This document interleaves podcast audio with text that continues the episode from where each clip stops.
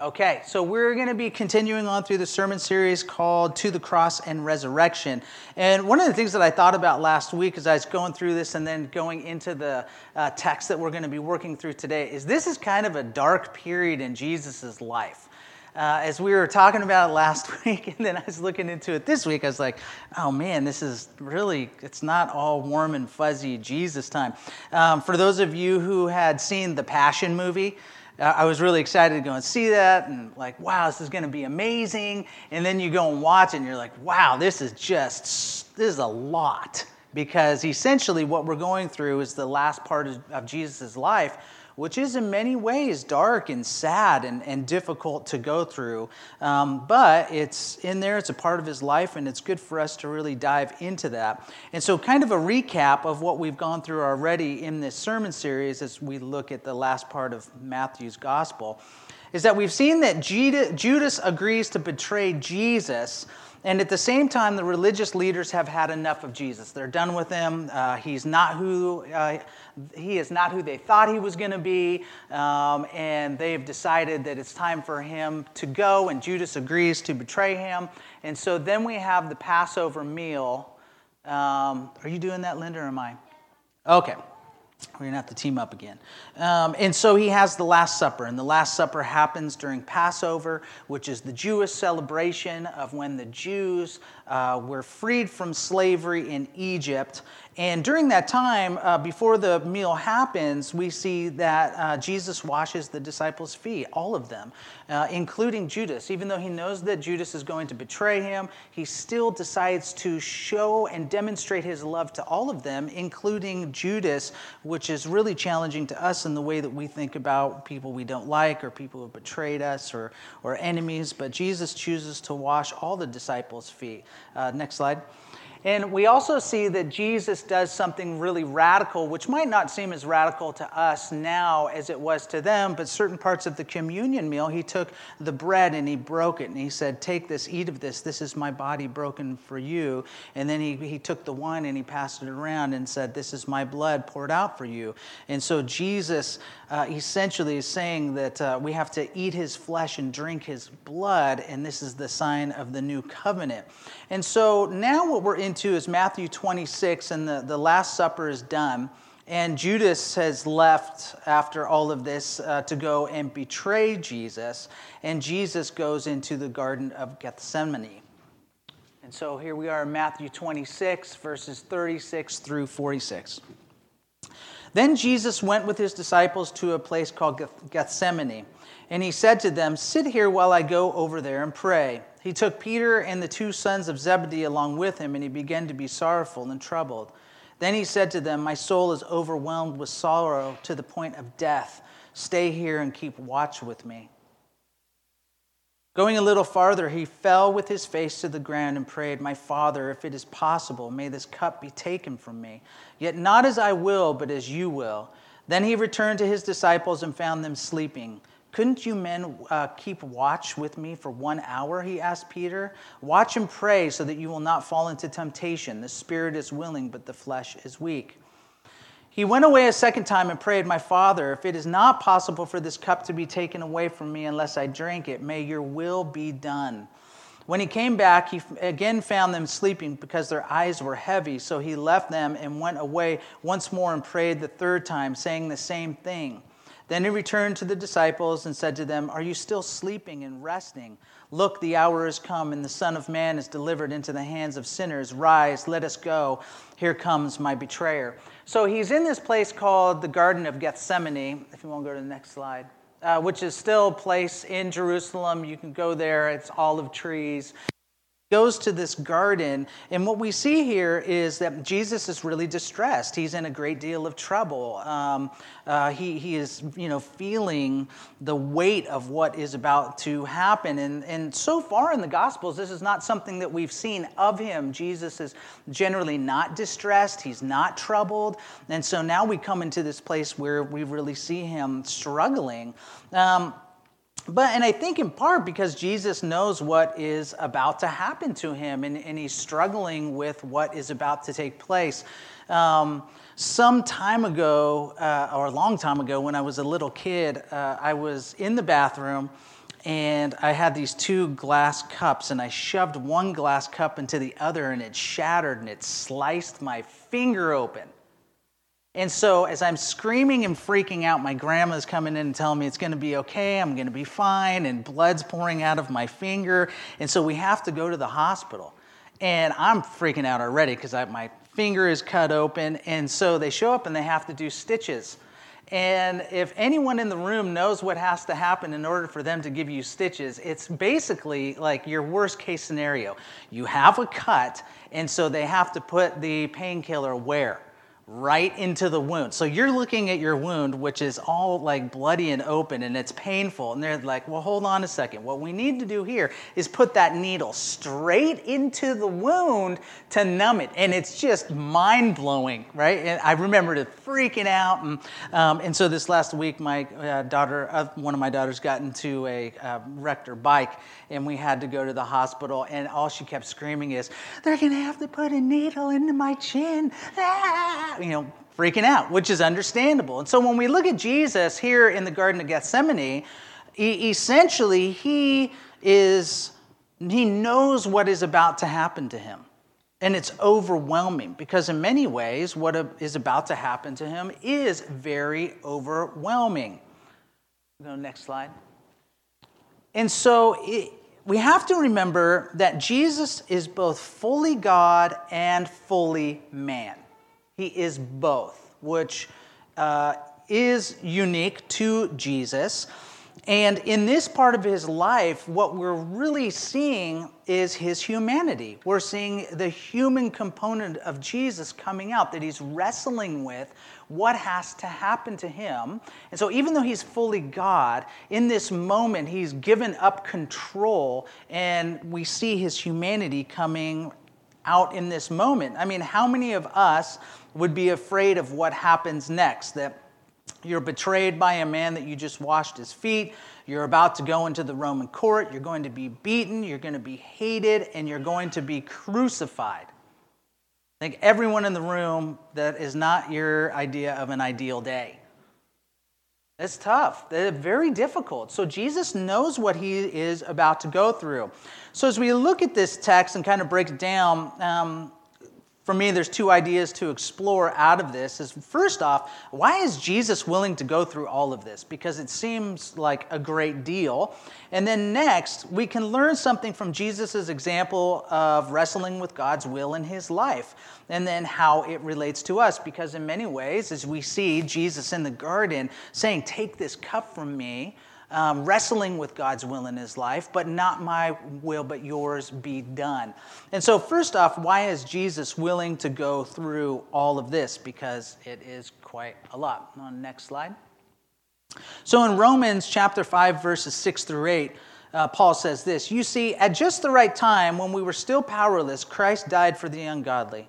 Very rarely will anyone die for a righteous person, though a good, for a good person, someone might possibly dare to die. But God demonstrates his own love for us in this while we were still sinners, Christ died for us. So, when we ask, why is Jesus willing to go through all of this, the answer is all of us. The reason that Jesus says yes to any of this is for you and me, for us. Um, I remember um, when I was a kid, my mom and I, we lived in South Lake Tahoe, um, and we would drive down into Reno to go clothes shopping. It was a, a real special thing my mom and I did. And I, I don't know how the subject came up, but it just, I, maybe I was asking if my mom loved me, how much she loved me, but it was just her and I. And I remember talking to her and asking her, so, um, if there was a pack of wolves and they were going to eat me, you would throw yourself in front of the wolves and allow them to eat you and let me live. And my mom said, I would do that for you. and I remember thinking, I don't know what I would say. I, I really actually felt loved. Like, wow, my mom would like let herself be eaten by wolves for me? It's awesome. Maybe she'll let me buy more stuff in Reno. I don't know what's going on. Um, but I had, it was just really a powerful moment that I felt loved by my mom, which I still do to this day, thankfully. And I think that we would all be willing to die for our children and for a loved one. And so when we think about this and we think about dying for our children, this is essentially what Jesus does for us. When we think about that love that we have for our children and that we would die for them, that's essentially what uh, Jesus does for us. Next slide. And that Jesus dies for his children. That's why he goes through all of this. Because when he sees us or he sees any person, all he sees is a child. That Paul would say in the book of Romans, the wages of sin is death. And so, what Jesus does is he substitutes himself for us, that the penalty of sin is death. And Jesus decides to die for us so that we can live. On next slide. He pays the penalty of my sin.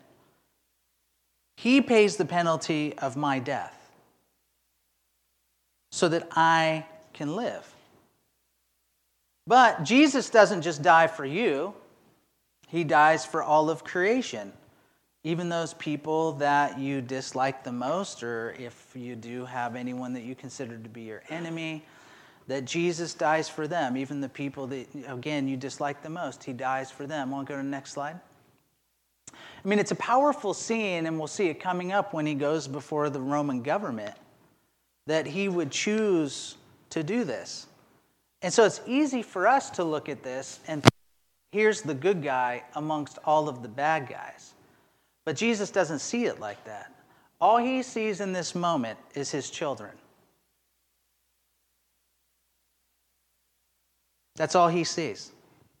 Because all these people, the mob that's shouting for his death, or the Roman government who believes that it has more power than the king of the Jews, none of that matters to him all he sees is his children.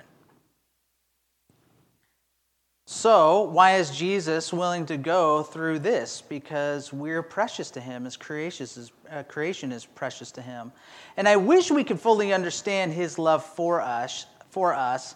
And I think it's difficult for us because, in many ways, and I'll speak for myself, but I think many of us in the room would agree, that to really accept unconditional love is really difficult because, for the most part, the love that we have uh, for ourselves and for other people is conditional. If I do the right thing, if you do the right thing, that oftentimes our love is conditional. But Jesus loves and accepts you just as you are. Just as you are. Uh, he doesn't love your best self. He's not waiting for you to realize your best self. He doesn't love who you should be, who you ought to be, or who you wish to be. He isn't waiting for you to get everything right because getting everything right is Jesus' job. That's not your job. Again, Jesus doesn't love you for who you ought to be or should be or wish to be. He loves you as you are right now. And we relationship that Jesus makes right. In Christ, you, uh, you have uh, that you are accepted, you are loved, and you are valued as you are. Uh, in the previous sermon series, we have gone through the Westminster Catechism. We were talking about theology. Theology is what I believe about God. And if I believe that God is angry, then I'll live my life in one way. But if I believe that I'm unconditionally loved, then more than likely I'll live my life in a very different way. And thankfully, we have examples of this throughout history. And one of these examples that we have is a gentleman named uh, Martin Luther. Martin Luther was a German monk who uh, was part of the Catholic Church. There was only one church then, it was the Catholic Church. And so he started to see things as he was reading the Bible that just weren't making sense, that the Catholic Church was doing things that weren't okay. And so he created a 95 point thesis in the Protestant Reformation. It's all in history, you can read about it. But one of the things that was interesting about uh, Martin Luther before he really understood who God was is that his theology, the way that he believed about God, was that God was angry at him uh, or that God was to be feared, or Martin Luther couldn't live up to God's expectations. And I've talked about him before, and, and, and again, because he's such an interesting um, individual. He was so afraid of God that, w- that he would stay up all night long praying. And not in the sense like I've done 24 hour fasting and praying. Um, but I wasn't sitting there freaking out that God was angry at me, or I wasn't measuring up to what, uh, uh to what God wanted from me, or I was afraid that I was going to be punished. But Martin Luther would stay up all night and he would be afraid. There was, um, at one point in time, they had confessionals in the Catholic Church. That there's a story that, that Martin Luther literally confessed for six hours straight. Seems a bit excessive. like, what are you confessing? For six hours straight, because afraid of God, because this theology was that God was angry, that, he, that God could only love Martin Luther's best self, how he ought to be, how he should be, versus uh, understanding that getting it right is Jesus' job. But then everything changed for him, that he ended up becoming the champion for grace, that you're forgiven by grace, that there's nothing you can do to make God love you more or less, that it's all by grace that we are saved. It's nothing that we do, there's no works that we can do, we can't be good enough, you can't read your Bible enough, you can't, right? It's not about not cussing, it's not about saying and doing all the right things ultimately it's about grace and that Jesus takes my punishment and gives me grace. So, this is a quote from Martin Luther who says this These two terms, grace and peace, constitute Christianity. Grace involves the remission of sins, peace, and a happy conscience. Sin is not canceled by lawful living, for no person is able to live up to the law. The law reveals guilt, fills the conscience with terror, and drives men to despair. Much less is sin taken away by a man invented endeavors. The fact is, the more a person seeks credit for himself by his own efforts, the deeper he goes into debt. Nothing can take away sin except the grace of God. There's nothing we can do. Jesus doesn't love us as we ought to be or should be or want to be. Jesus is not trying to love our perfect self. We can dress up as much as we want to, but still, we, we are who we are and we wrestle with sin. And so, how would your life change if you really believed that there's nothing you can do to make God love you more or less?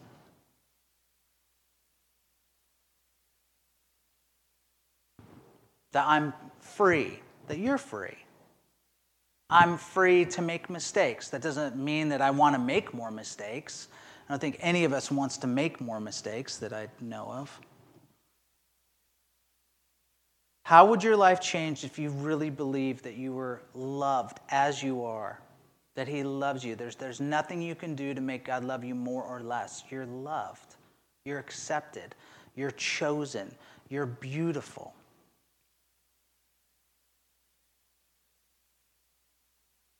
So, why is Jesus willing to go through this? You. So that you can be free. And you can live in freedom. And you can live and know that He loves you and that He has good things for you. So, next, we have an example of Jesus wrestling with what we all wrestle with. I think most of us wrestle with is which is God's will for my life and how does pain fit into God's will for my life. Because I think in many ways we think those two things are in opposition. That God's will for my life cannot include pain or suffering. So, uh, next slide. This is from Luke. I know that we've been going through Matthew, but the other gospels have different perspectives. Luke 22, 42 through 44. This is Jesus speaking. Father, if you are willing, take this cup from me, yet not my will, but yours be done an angel from heaven appeared to him and strengthened him, and being in anguish, he prayed more earnestly, and his sweat was like drops of blood falling to the ground. So here's Jesus in turmoil, sweating blood, saying, Father, if you are willing, take this cup from me. And I think this is something we've all said, although we might not have used these words Um, I probably might rephrase it like, God, will you please make this stop? Or, I'm done. Make this go away. I think all of us have experienced some degree where we're just fed up with what's going on. The suffering is too much, the pain is too great. But Jesus' prayer doesn't end at, make this stop. He ends his prayer by saying, Not my will, but yours be done. Next slide. Again, Jesus is fully God and he's fully man. And it is in this moment, like I had said previously, that we really are experiencing his humanity. That in the midst of this, and we'll even see it when his experience on the cross, that he has given up his right to control in this moment, and he is subject to the will of his Father, which is ultimately that he is going to die and be crucified. And so we see his humanity, that he's underneath the authority of his Father, and he says, Not my will, but your, yours be done. So, how many of us wrestle with God's will for our lives? The tough question. What is God's will for my life? How many of us wrestle with pain and how it fits into God's will? I know I'm not the only one who has thought about this. So, so hold on. I'm a new creation in Christ. I'm loved unconditionally. I'm on the right side of good and evil. Why am I suffering? I'm on the right team. I'm on the winning team. All we get is W's.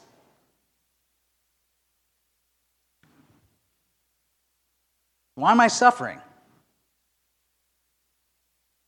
Not my will, but yours be done. And the cool thing about Jesus, which there are many, he doesn't ask us to do anything that he's not willing to do himself. So when we see him suffering, again, he's not asking us to do anything that he doesn't do himself. So none of us want to suffer, including Jesus. But suffering is a part of a broken creation. And so when I read this, I think about how often our prayers end where Jesus' prayer starts God, I want what you want, but take this out of my life. Or saying, Jesus, I'm following you, but stop this now. He comes into the garden knowing he's about to be tortured and die, and any normal human, human being would ask, Can we not do this? I would ask that. Like, is there any other way that we can do this? Like getting a shot. Like, wait, you literally have to put the needle into my cut? We can't do it any other way? Like, you can't knock me out, or what's going on here? But can we not do this is where Jesus' prayer start, starts, but it ends with, Yet not my will, but yours be done. And so suffering is something we all wrestle with. And how does our suffering fit into our relationship with God? Again, shouldn't God take away my suffering? But biblically and in our experience, God doesn't take away our suffering. I'll go to the next slide.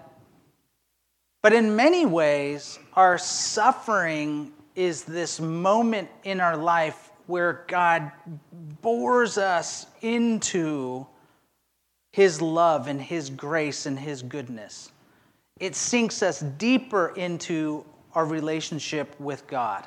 And He brings meaning to our suffering. Jesus isn't suffering for nothing. He's not just suffering because that's what God wants to do. God just wants to make people suffer. Jesus' suffering has meaning, and your suffering has meaning as well. Next slide. No, go back, sorry. Yeah, just leave it there. Again, it's meant to dig us deeper into our relationship with God.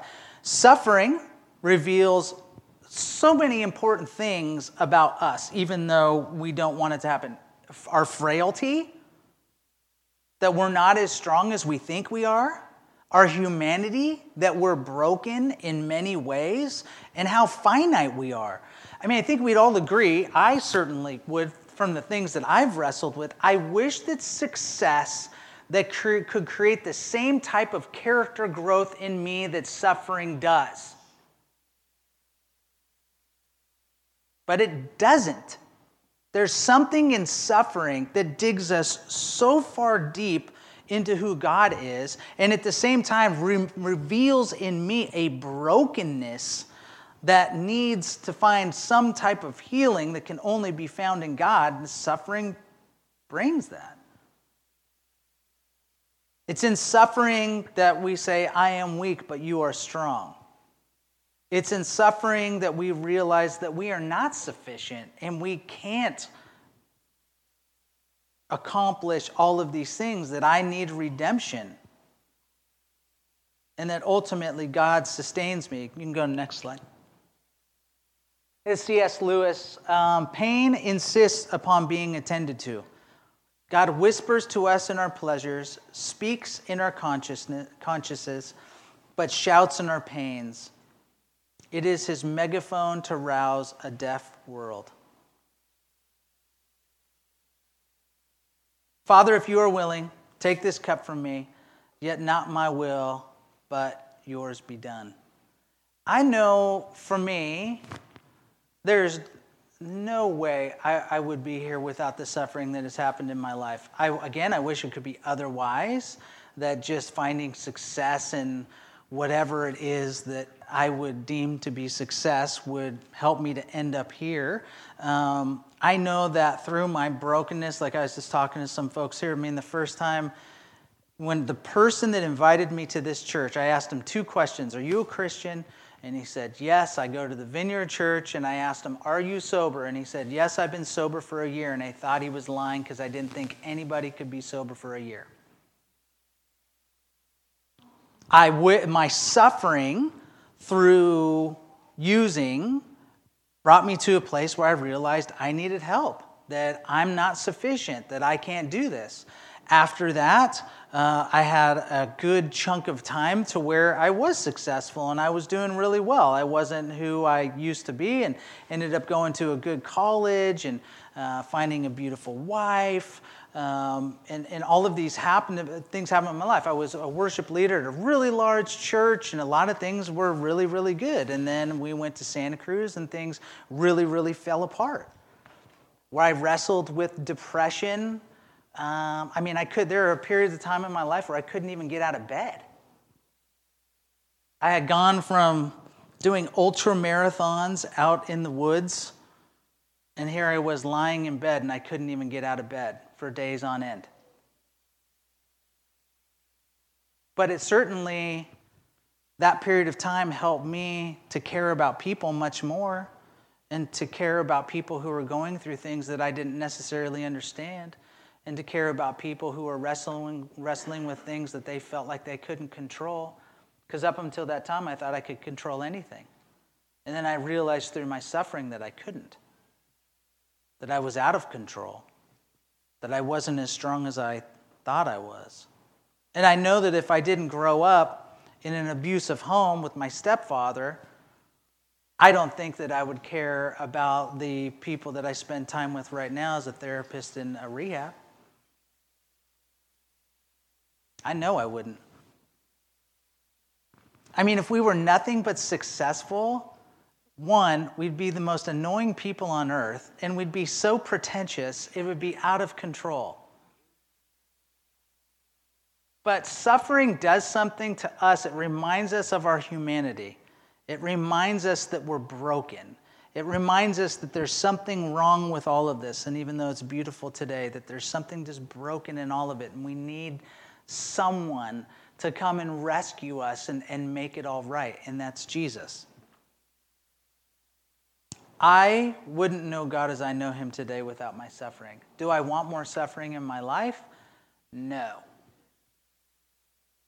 That's for sure. I'll take a series of wins for a while. but there's something that happens in us and in our relationship with God that wouldn't happen otherwise. In that, we can certainly ask God, Father, if you're willing, take this cup from me. But in the end, I hope that we'll all have the maturity and the trust in God to know that we're unconditionally loved, that we can say, Yet not my will, but yours be done. Which is hard. The first part of the prayer is I just take it for granted, like, please make this stop. But the second part communicates something to God that's so important. But I trust you. I trust that even if I can't understand what's going on right now and this is really going to suck, that you have something good for me and that in the end it will make me more and more like Christ. It will bore me deeper into becoming more and more like Christ. And that's hard. It takes trust, it takes faith.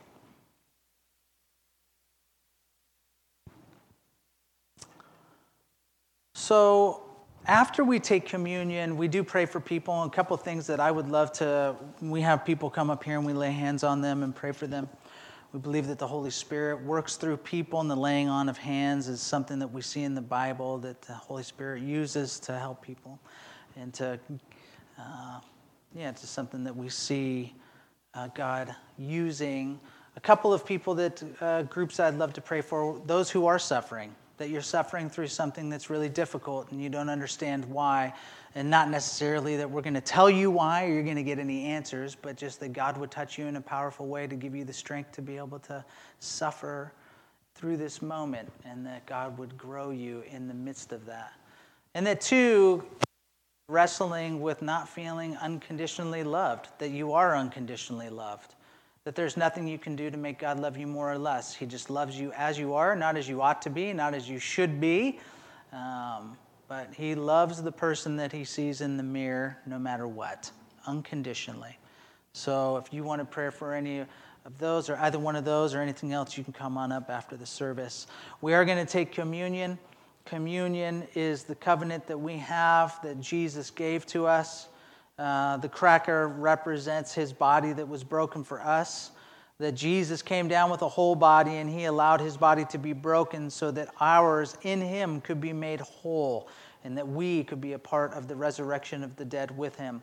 And that the wine represents his blood, uh, his blood which is poured out for our sins, meaning that uh, he sees us as sinless, even though we continue to sin, that we are covered in his blood and that we are made right by him. Uh, so, if you are a believer in Jesus or if you would like to start following Christ, the communion table is open to you. The way that we do it is you come down the center here, you grab a piece of the cracker, you dip it into the wine, and then you go around the sides like this so we can everyone can get the elements, and then you hold on to them, and then we will all take uh, communion together. So, if you would like to take communion, please come on down.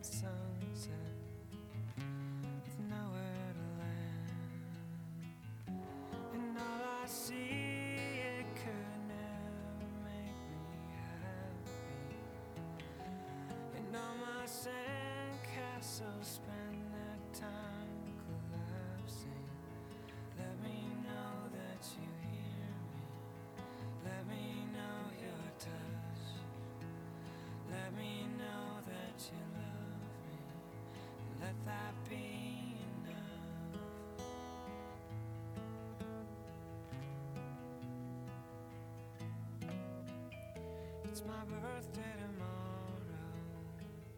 No one here could know. I was born this Thursday, 22 years ago. And I feel stuck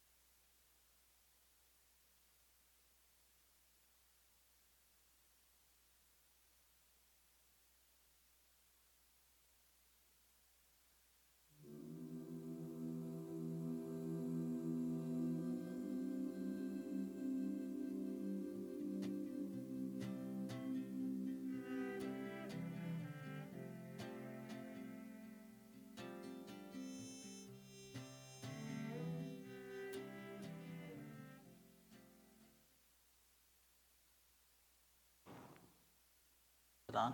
No. Jesus, we thank you for your sacrifice for us, that you were willing to suffer and die for us as we are. Jesus, would you help us to experience more and more of your unconditional love? That you would help us to walk in that freedom. That you're inviting us continually into this wonderful relationship with you. Thank you for your death on the cross. Thank you for your sacrifice for us. Let's partake.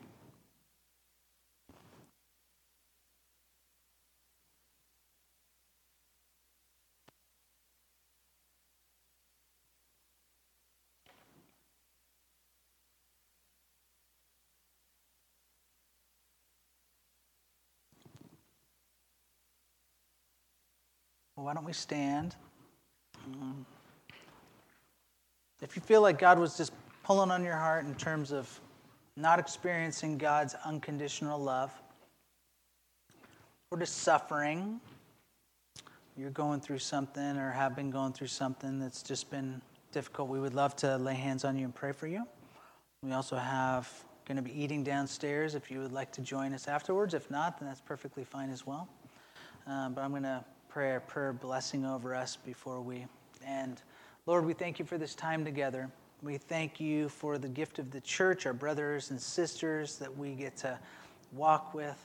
Holy Spirit, we ask that you would fill us up, that you would open our eyes and our ears to everything that you have for us, that you would reveal to us your will for us, and that you would help us through whatever it is that we're wrestling with and that you would help us to demonstrate your love and your grace and your goodness to a world that is desperately seeking to find answers. And we know that that is in you. So, Holy Spirit, go before us, guide us, lead us, and help us to know your unconditional love in our lives. We thank you and we love you. In Jesus' name, amen.